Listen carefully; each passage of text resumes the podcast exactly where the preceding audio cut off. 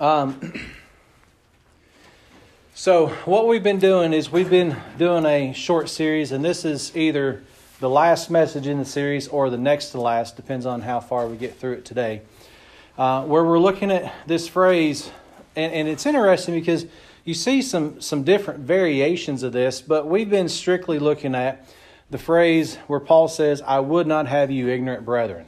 All right? So we've been looking at that. And of course, what he's saying is, I don't want you to be ignorant of something. I want you to know something, right? That's the point because God's word works based off of understanding what God's word actually says rather than being ignorant of what God said and just say, well, you know, it says in the Bible this, this, and this, and that's nowhere in Scripture. I've had a lot of people say that uh, to me over the years, and you're just like, well, that's not even in the Bible at all. That's just hand me down type stuff uh, that's been given. And it's really interesting. Um, well, let's start here real quick. I'm going to start here, 1 Thessalonians chapter 4, verse 13. There's, there's six times that that phrase shows up.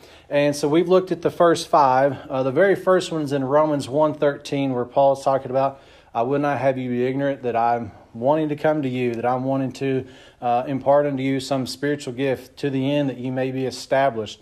Uh, we talked about that. Uh, we also talked about the blindness of Israel, uh, the blindness that, that's taken place with the nation of Israel in Romans chapter 11, verse 25. Uh, we talked about the, the issue of being baptized unto Moses, uh, the folks that were baptized unto Moses, and what was going on with that in 1 Corinthians chapter 10. Uh, we also talked about in 1 Corinthians chapter 12 those spiritual gifts. Paul says, Now concerning spiritual gifts, I would not have you ignorant, brethren. And then last time we talked about Paul's trouble in Asia, and that was in 2 Corinthians chapter 1 verse 8 where he says, "I would not have you to be ignorant of those things that came upon us uh, as we were in Asia and the things that they went through."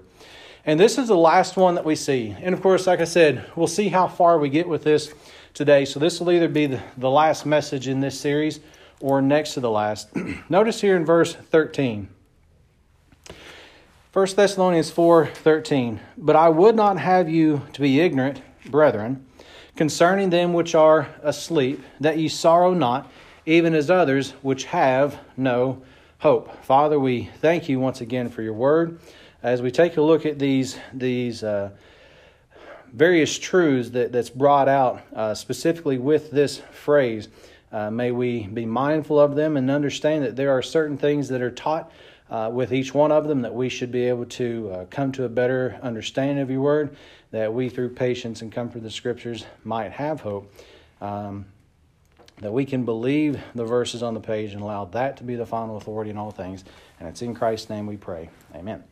now, as we take a look at this, you know, we've, we've talked about this before.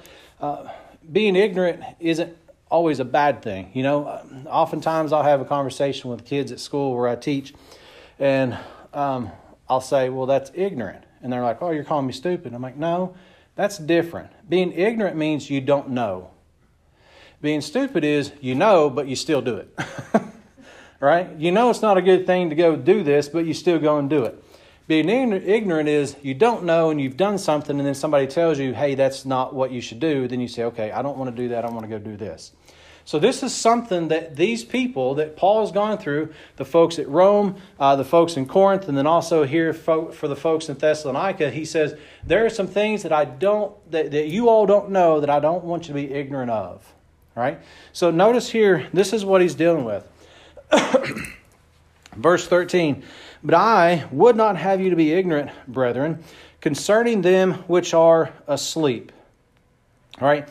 Um, why? That ye sorrow not. That's the purpose of him making sure that they're not ignorant of this, all right? I want you to know something.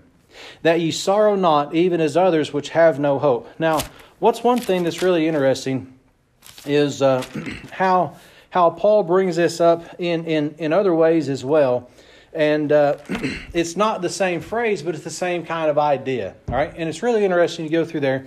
Um, I was reading through Philippians this past week, and there was one that showed up there, and I was like, well, that's pretty interesting. It's a different way of saying, I don't want you to be ignorant of something. Instead, it's more of, I want you to know something. Real quick, go over to Romans. Um, we like we like to point these out every once in a while just to kind of remind ourselves. Um, with this, one other thing that I want to make sure that we say is God, what He's doing today, He's not going to work through us through ignorance. All right? Um, the way that He works is through His Word working in and through us based upon a proper understanding of His Word. All right? The, w- the way He's going to work is through knowing things. Notice in Romans chapter 6, verse 3. Notice, know ye not that so many of us, as we're baptized unto Jesus Christ, were baptized into his death. Notice what Paul says there. He says, Know ye not. This is something that you should know, right? Drop down to verse 6. Knowing this, that our old man is crucified with him, that the body of sin might be destroyed, that henceforth we should not serve sin. He's saying, We know something, right? So it's a different way of saying, not just, I want you to know something, this is something you should know. What we're looking at is more of, here's some things that I don't want you to be ignorant of. I want you to know some stuff. Here, this is something he says, we should already know this. Right? Over in Romans chapter 6, he's saying, here's some things that we should already know. Verse 9, knowing that Christ being raised from the dead dieth no more, death hath no more dominion over him. So we see there are some things that he says, we already know this, right? So we're going to be we're going to live our life based upon the knowledge that we have from the scriptures. Now, what we see over here in 1 Thessalonians chapter 4 is what? I don't want you to be ignorant of something. Specifically concerning them which are asleep. Now, one of the things that uh, we we want to make sure that we talk about. Um, go over to chapter five real quick. First Thessalonians chapter five, and uh, I want us to see something real quick because there is, um, you know, one of the purposes of the local assembly is you you see doctrine and you want to make sure that folks are aware that this doctrine out here and it's not good, right? And so that's one of those things that we have to be able to think about as we're going through here. And I want to start off this way. Notice in 1 Thessalonians chapter 5, verse 23. and the very God of peace sanctify you wholly. And I pray God your whole spirit, soul, and body. All right? Notice, that's our makeup. Paul says, Your spirit, soul, and body, what? Be preserved blameless unto the coming of our Lord Jesus Christ. Now, this matches up with what we're getting ready to talk about in 1 Thessalonians chapter 4, dealing with that coming of Christ. But he's saying what? Your whole spirit, soul, and body. He's talking to saved folks, and he's saying, I want, I wish, I pray that your whole spirit, soul, and body be preserved blameless until the coming of Christ. Now, what we've got to also understand is Paul was fully expecting the, the, the, the catching away, the rapture of the church, to take place during his time, right? We know that. We can see that through reading some of his epistles. We can see that. But here's what he brings out. He's saying, Your spirit, soul, and body. Now, What's interesting about this is we've we've gone through this before, so uh, for the sake, just to make sure that we understand, when we're born, our spirit is dead, our soul is darkened, and our body is depraved. We know that this body cannot do anything to gain access to heaven. If we stand before God one day and He says, Why should I let you in my heaven? There is nothing we can say that we have done in this body to say, That's what gets me in. Right? We looked at it this morning, Ephesians 2 8 and 9. It's not by works that we've done. Uh, Titus talks about it too. Some other verses say it's not works that we've done through the flesh, but it's only by trusting in what Christ has done that allows us to enter into heaven. All right? Now, what happens is the moment that we hear the gospel and believe the gospel, what happens is that word gives life unto the spirit that was dead. In Ephesians chapter 2, it says, And ye who are quickened, who were what? Dead in their trespasses and sins. He says, You are quickened, and your soul is given light, and your body can now actually be used to produce God's life here on the earth. That's, that's Galatians 2.20, right? The life that I now live in the flesh, I live by the faith of the Son of God who loved me and gave himself for me. That's his life being put on display through this body that was once depraved. It can now be used to show his life. Now, what happens is there is a spiritual circumcision that takes place that cuts the body off from the soul. And now, what we get to do is we take the words out of God's Bible, we put it in our spirit by knowing it. We take that and move it down into our soul by actually believing it. And then we take it and say, Body, you're going to go perform what this verse says. That's what that is.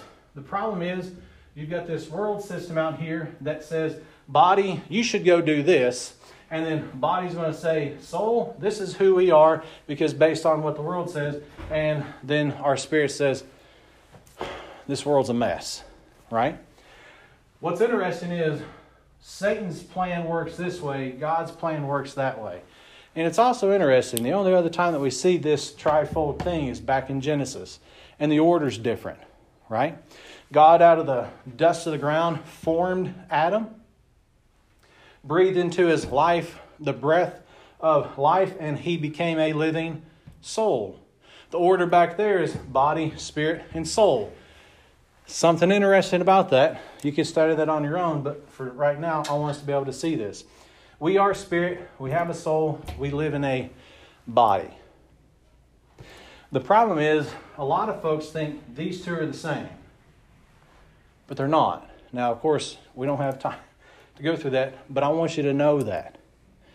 We've done some studies on that, and if you'd like to, to, to do that, we can talk about that.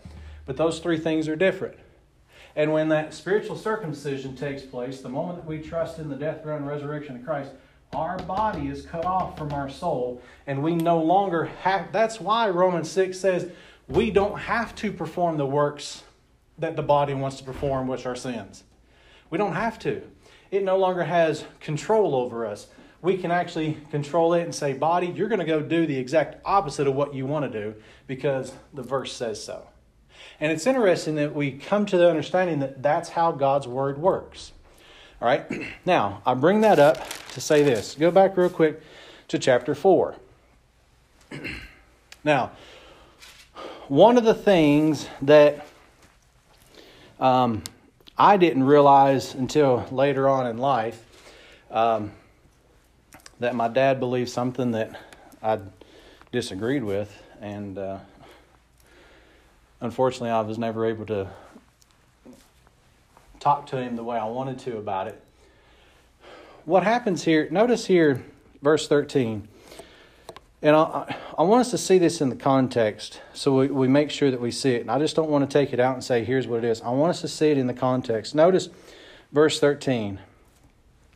But I would not have you to be ignorant, brethren, concerning them which are asleep, that ye sorrow not, even as others which have no hope. Now, we'll talk about that a little bit more, but I want us to see this word, the sleep, there. Verse 14 For if we believe that Jesus died and rose again, even so them also which sleep in Jesus will God bring with him. For this we say unto you by the word of the Lord, that he which that we which are alive and remain unto the coming of the Lord shall not prevent them which are asleep. Now, one of the problems that, that we need to deal with because it's it's gaining momentum out there again is that issue of soul sleep. There's an idea that when you die, it's just your soul goes to sleep, and that's what it is. Well, the problem is, is that's because people don't understand the difference between those three things. How do I know it's not that? Notice, how do we know? Look here, look here. Just just look at verse 15 real quick. For this we say unto you by the word of the Lord, that we which are alive, notice that word alive, and remain unto the coming of the Lord shall not prevent them which are what? So if we're alive and they're asleep, and our alive is opposite than theirs, what is their asleep? Dead. Dead. It is, because that verse right there, right? But here's the thing. Let's go take a look at some things real quick. Um, go back to Daniel chapter 12. And I want us to look at, I want us to be able to look at some things and put some stuff together. Now, one of the things that's coming out from this is, you know, um,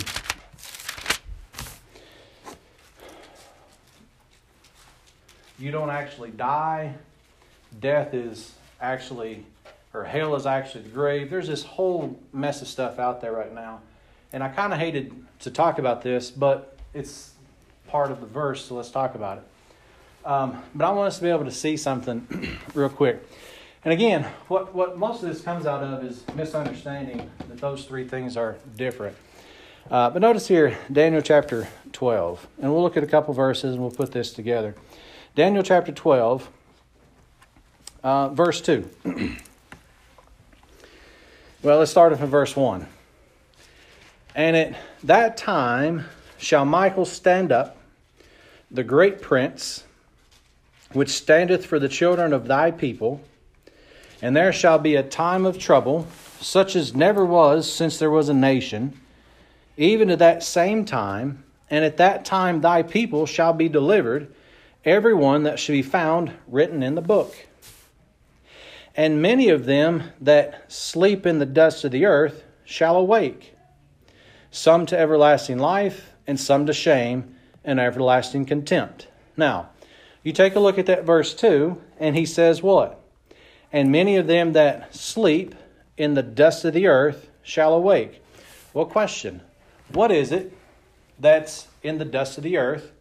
Is the body. The body is what's asleep, the body is what dies.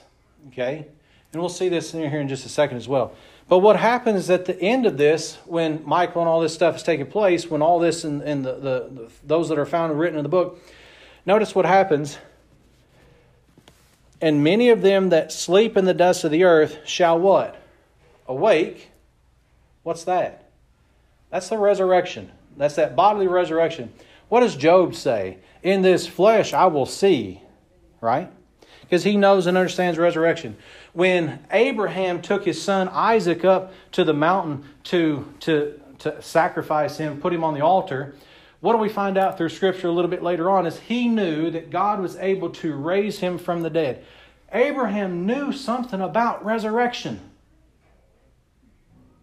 The body, though it's dead, it can have resurrection. That's what he's dealing with here in Daniel chapter 12.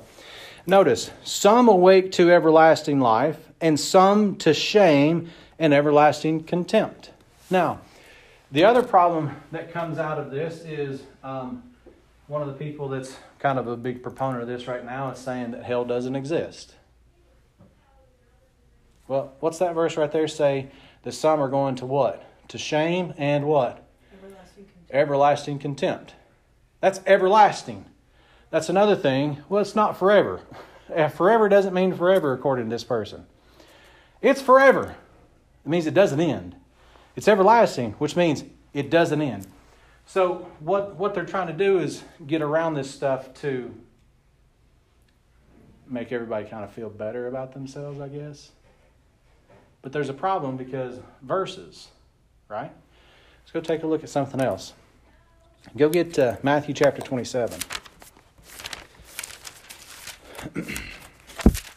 now, what's interesting is years ago, I found out before my dad passed away, I found out that he believes in that soul sleep. And I wish I would have had the information and the time to be able to have that conversation with him, but we weren't. If you know, you know, there's there's there's there's always this verse that you're like, okay, you just can't miss this one, right? Notice Matthew chapter 27, verse 51. This is at the death of Christ. right? his crucifixion. Verse 51 And behold, the veil of the temple was rent in twain from the top to the bottom, and the earth did quake, and the rocks rent. And the graves were opened, and many, what's that next word? Bodies of the saints which, what? Slept, arose. What slept, according to that verse, were the bodies. Do we see that? That's interesting because you look at that verse, and you're like, that verse has it. I mean, You can't get around it, right? But what happens a lot of times, they'll say, well, these are all the same. And that's how they get around the verse. Well, if we got a verse that says, here are these three things, If there's a verse that says they're all the same, where's that one? there's not one. Yeah. So you've got you've got some issues there, right? Now, here's here's one of the reasons why I bring this up. Paul says he doesn't want them to be ignorant for those that are asleep. But if you make it that, that's not being ignorant anymore because you know better, right? Now, um, Acts chapter 13. On your way there, stop at Acts chapter 2.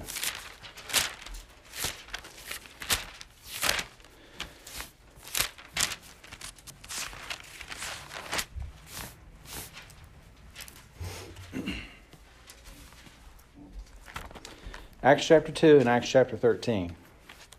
See, I told you it's a good thing I gave you those bookmarks. They look handy. That's like Bruce when he comes up and does the verses of the of the week. He's always got them on his phone, so he's cheating finding them. He Uh, just now started cheating. yeah, he just now started doing that. But like what he'll do is he's got two Bibles, then he's got his computer, which he's got the Bible open there, so he cheats on finding the verses too. He's got three books. He's like, I don't need bookmarks. I got three Bibles. So uh, we miss you, by the way, Bruce. Um, Acts chapter two. Notice this. This is really interesting. Verse thirty-two. Now, this is right on the heels of Peter telling the folks in, in, in, in, in Judea, and he says, Ye men of Judea in verse 14. In verse 22, he says, Ye men of Israel. So he's talking to these people. He says, What? You by wicked hands have crucified and slain Jesus Christ, and he's putting them, he's raking them over the coals, saying, You're guilty of putting him on the cross. That's not a good message, by the way.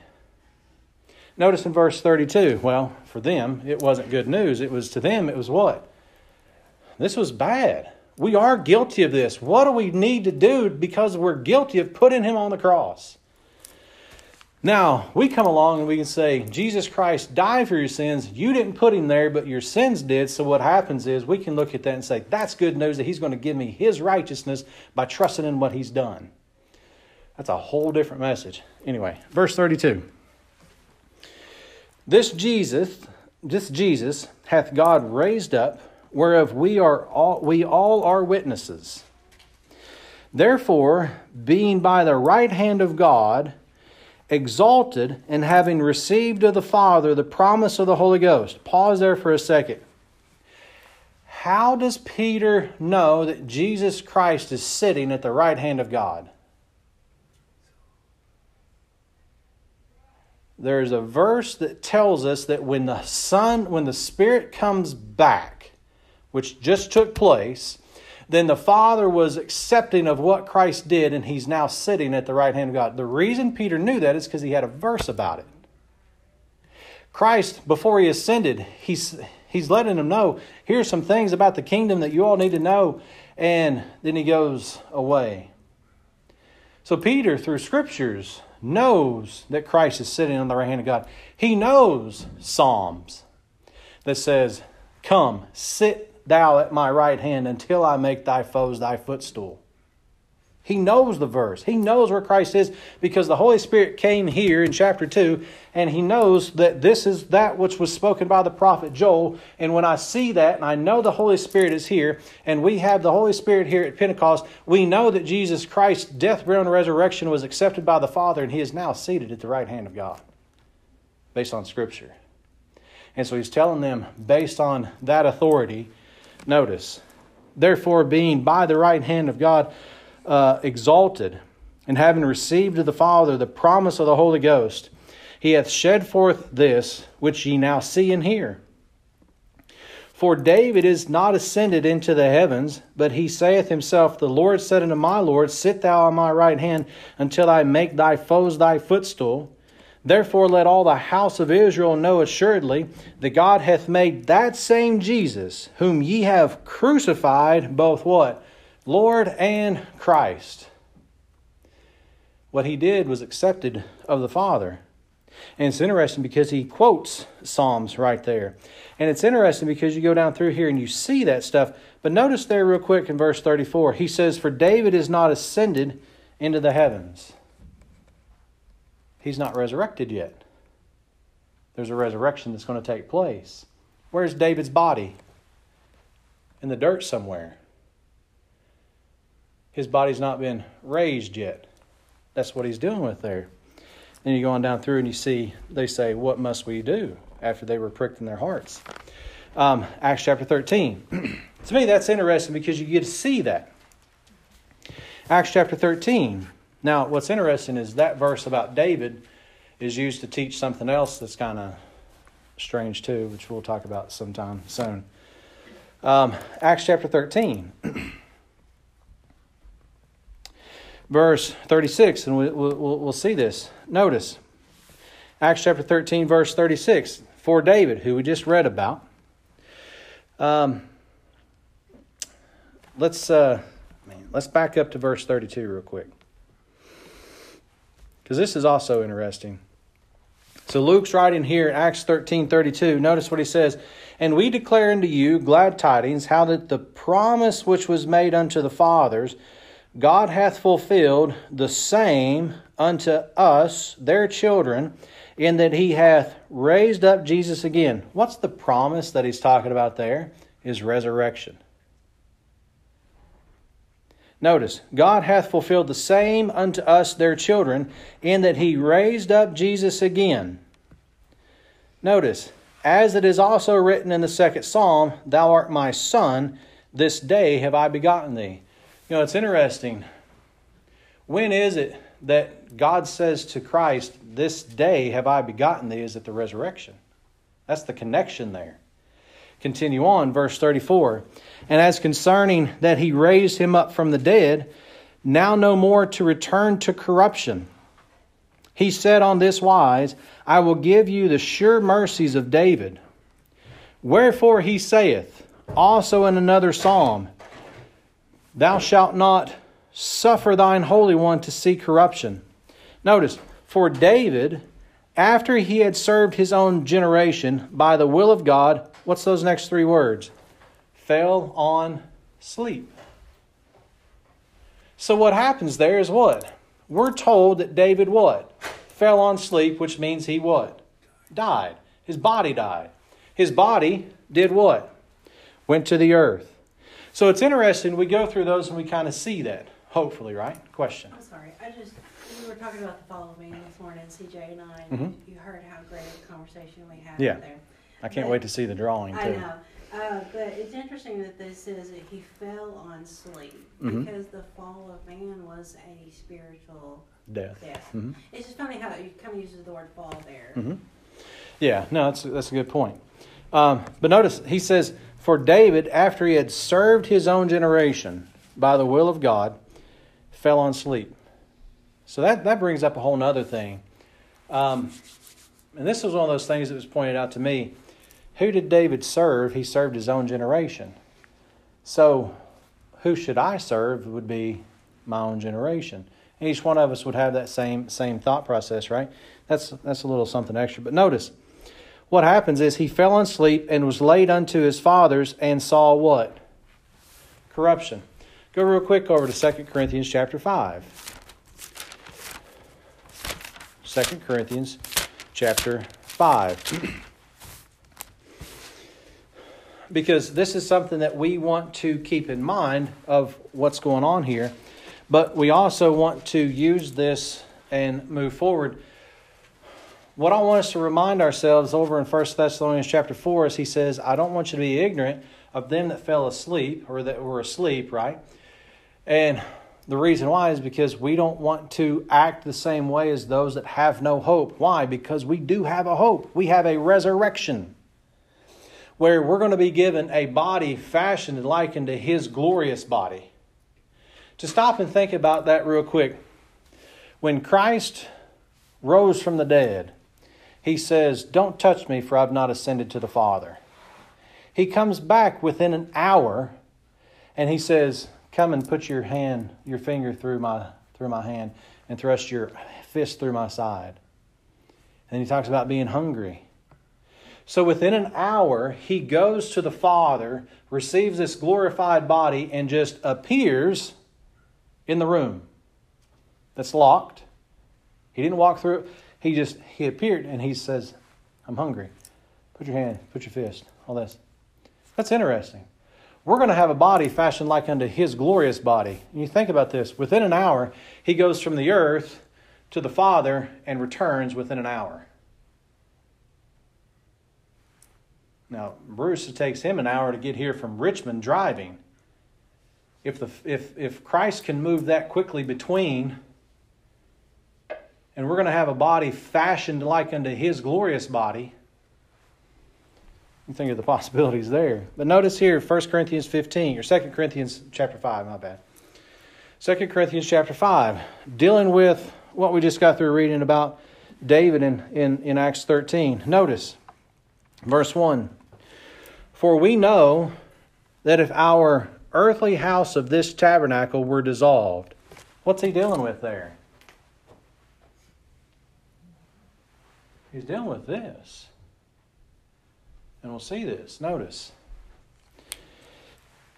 For we know, and again, this is something that we should know, that if our earthly house of this tabernacle were dissolved, we have a building of God, and house not made with hands, eternal in the heavens. So he's saying, even though we have this physical body here that we know can dissolve because we've seen death for thousands and thousands and thousands of years, and what happens to a body that's in a grave or a coffin or whatever, what happens to him is what? It's dissolved goes back to the dust. But what? We have a house not made with hands, eternal in the heavens. For in this, this earthly physical body, in this we groan, earnestly desiring to be clothed upon with our house which is from heaven. It's interesting that he says to be clothed upon, as if it's just a garment we can take off and we put on this new garment. You know, it's interesting when we were talking about going through created for his glory and we talked about the the darkness that came upon the earth, it was like a cloth that just God drapes over in darkness. But that's the same idea.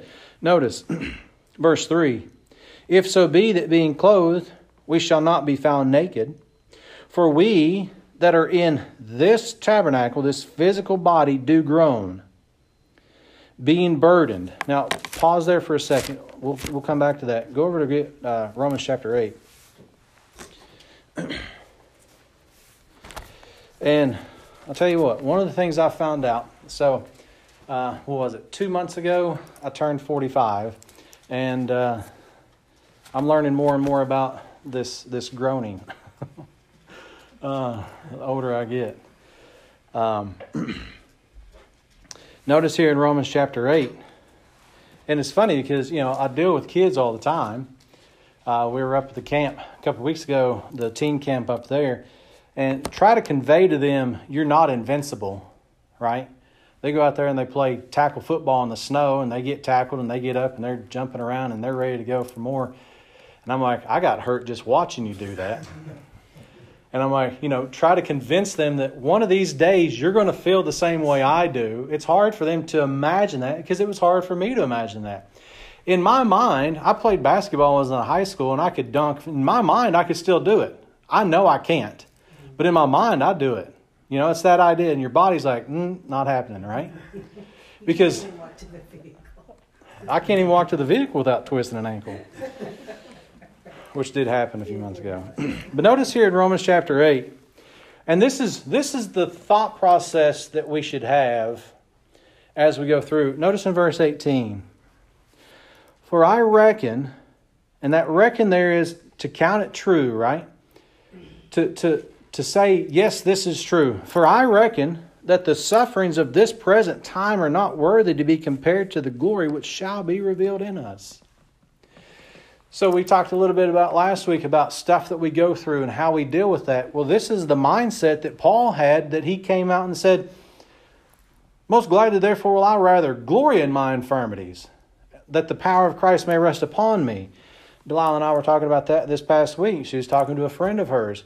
A lot of people don't like to hear that because they like to wallow in that self pity and come come come down to, to where I am and, and, and feel sorry for me. No, Get the verse. Let the verse lift you up. But that's what she was doing. She brought that up. But notice, verse 19 For the earnest expectation of the creature waiteth for the manifestation of the sons of God. For the creature was made subject to vanity, not willingly, but by reason of him who subjected the same in hope. Because the creature itself also shall be delivered from the bondage of corruption into the glorious liberty of the children of God. For we know, again, here's this knowing again. For we know that the whole creation groaneth and travaileth in pain together until now. And not only they, but ourselves also, which have the first fruits of the Spirit, even we are ourselves groan within ourselves, waiting for what? The adoption, to wit, what? The redemption of the body. That's what we're waiting for. That's what all of creation is waiting for. Whole creation groans and travails in pain, waiting for that happening. All the stuff that we see, the calamities and stuff like that, that takes place in the world, the world and the creatures and the creation is waiting for the day that manifestation of the sons of God. When, you know, we read over there in, in Acts 13 talking about Christ saying where, where he says, Thou art my beloved son right? When did that take place? At the, ra- at the resurrection. This is the same thing he's saying here. This is where we are to, that, that spirit of adoption he talks about in verse 15. The fact that we're heirs of God and joint heirs with Christ in verse 17. He says, waiting for the adoption, when we actually get that position of sons of God, that redemption of our body, that's when it's going to take place. Verse 24, for we are saved by what? Hope. There's hope there. But hope that is not that is seen is not hope. For what a man seeth, why does he yet hope for? But if we hope for that we see not, then do we with patience what? Wait for it. When go back over to 2 Corinthians chapter 5. When we go through this life and we see the stuff that happens, we know that those things that we go through is not worthy to be compared to the glory that shall be revealed in us. We should Seek those things that, that are above, where Christ sitteth at the right hand of God. And not, it's not like you can just say, well, none of this stuff happens, but don't allow this here to bring us down. Allow those things. Philippians chapter 4, he talks about those things which are perfect and, and, and, and true and pure and all that stuff. Keep your minds on those things. Because that's eternity. This is temporal. And so then that's one of those things we think about this, but what do we have there is hope. What's hope? Hope isn't, man, I hope it stops raining today. Hope is something different. Hope is having a confident expectation of a sure thing. I know that the rapture is going to take place, and because of that, I have hope. And because of that, when I look at somebody that's in my life that has died and gone on, I know that I will see them again.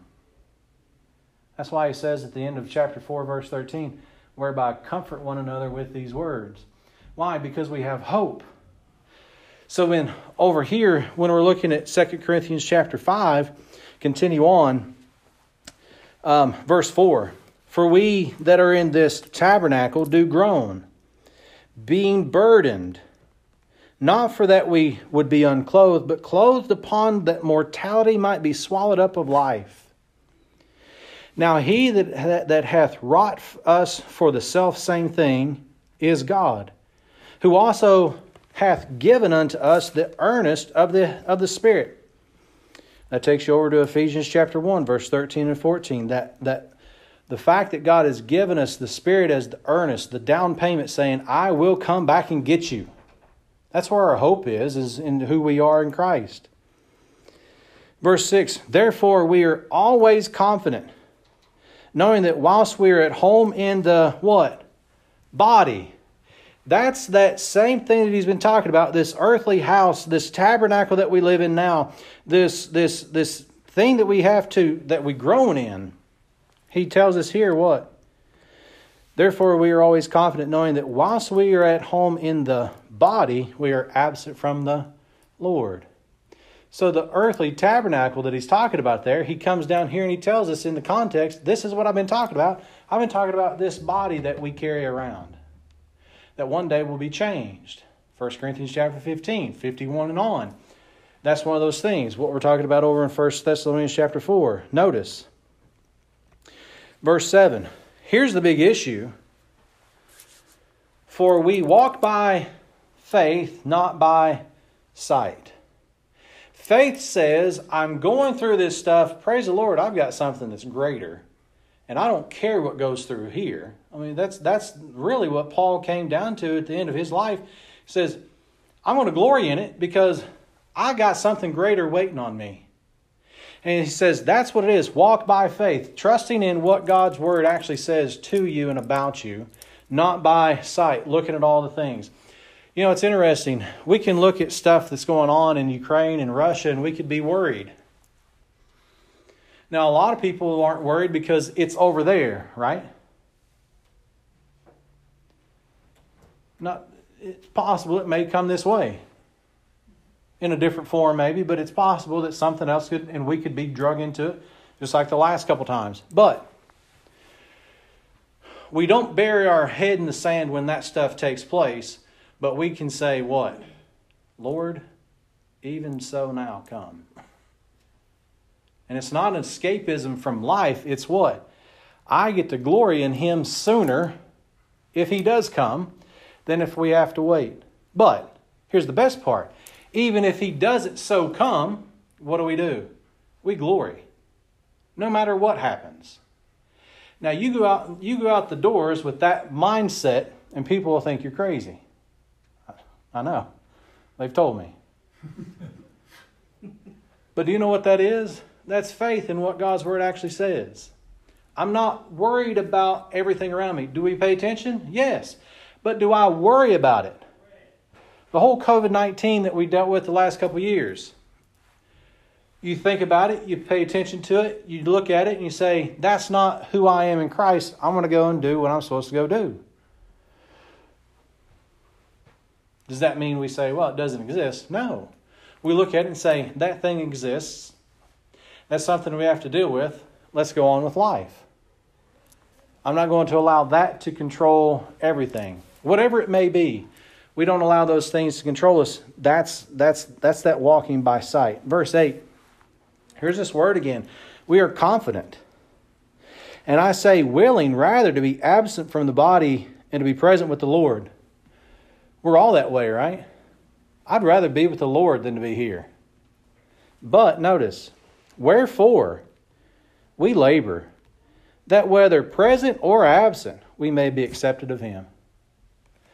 It doesn't matter if He comes or not, what do we do? Like we talked about the last time, we go and we work. We just go about our business as if nothing's going to happen. And if it happens, praise the Lord. If it doesn't happen, praise the Lord. If we get to go, praise the Lord. If we have to stick around and have to go through some stuff, praise the Lord. That's the mindset that we have to have now before bad things happen. We've talked about it before. If if you're standing in the good times, when it comes time to stand, you don't have to get up. You're already prepared. You're standing. If it comes to the point where you have to get up and do something and you're sitting down, you're not prepared to stand. So stand when it's when you don't have to right now. So that way when it comes time to stand, you don't have to. You're already standing. That's that mindset. Think about how we live our life and how that's supposed to deal with those issues. That's what we see. Now, is it easy to is it easy to get hung up and say, you know what? I'd rather stockpile of food and all this other stuff and and get prepared just in case, that's fine. But do you know what the real issue is? Get the nose in the book, stockpile that. Because that's going to get you through no matter what comes about. And that's that's what he's dealing with. Go back over to 1 Thessalonians chapter 4. Now, as I said, I look at the time and obviously this will be part 1 of this one because we've not gotten to everything yet. But I want us to see this groundwork that we're laying with this. 1 Thessalonians chapter 4, verse 13. And we'll see why this is so important. Paul says, But I would not have you to be ignorant, brethren, concerning them which are asleep. Why? That you sorrow not, even as others which have no hope. Why? Because we do have a hope. Notice, for if we believe that Jesus died and rose again, even so them also which sleep in Jesus will God bring with him.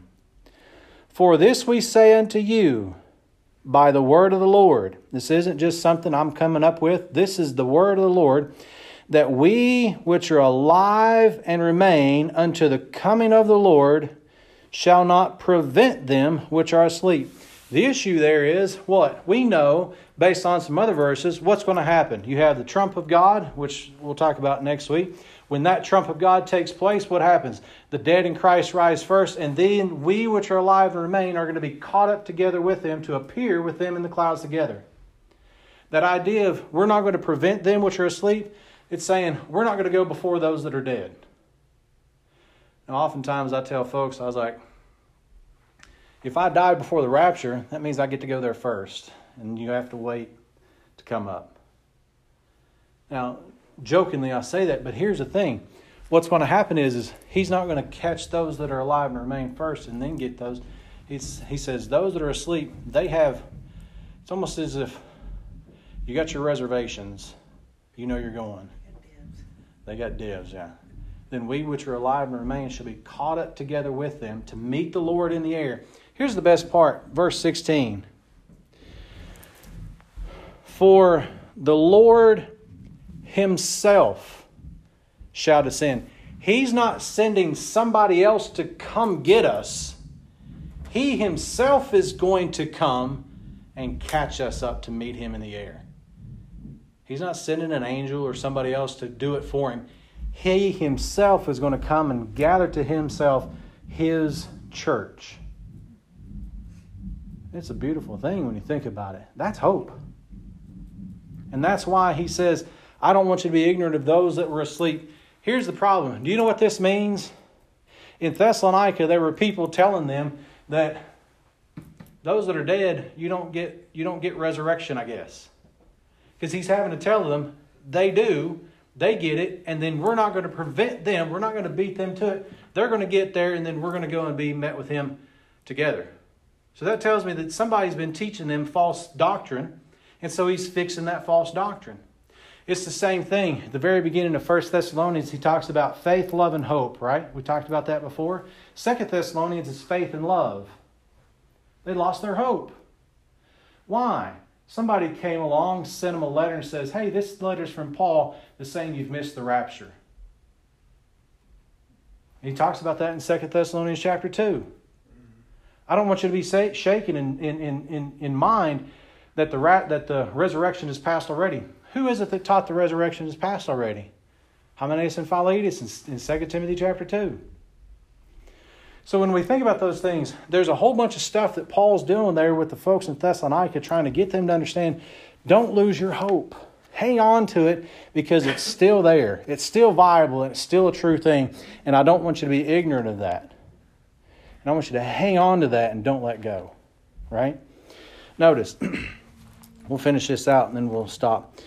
Then, notice, for the Lord himself shall descend from heaven with a shout, with the voice of the archangel, and with the trump of God, and the dead in Christ shall rise first. That's the issue that he's bringing up there. Then we which are alive and remain shall be caught up together with them in the clouds to what? To meet the Lord in the air. And so shall we ever be with the Lord. Wherefore, comfort one another with these words. The sleeping issue, he's dealing with those that are dead. He said, Don't worry about them. Christ is going to get them first. Then we're not going to prevent them. We're not going to we're not going to go before them. He's going to get them first, and then we which are alive and remain shall be caught up together with them. We know that this is how God expects us to live our life. And we know that this body one day will be dissolved, but we're going to have a body fashioned like unto his glorious body one day. And that's the hope that we keep in our mind and say, that's what I'm looking forward to.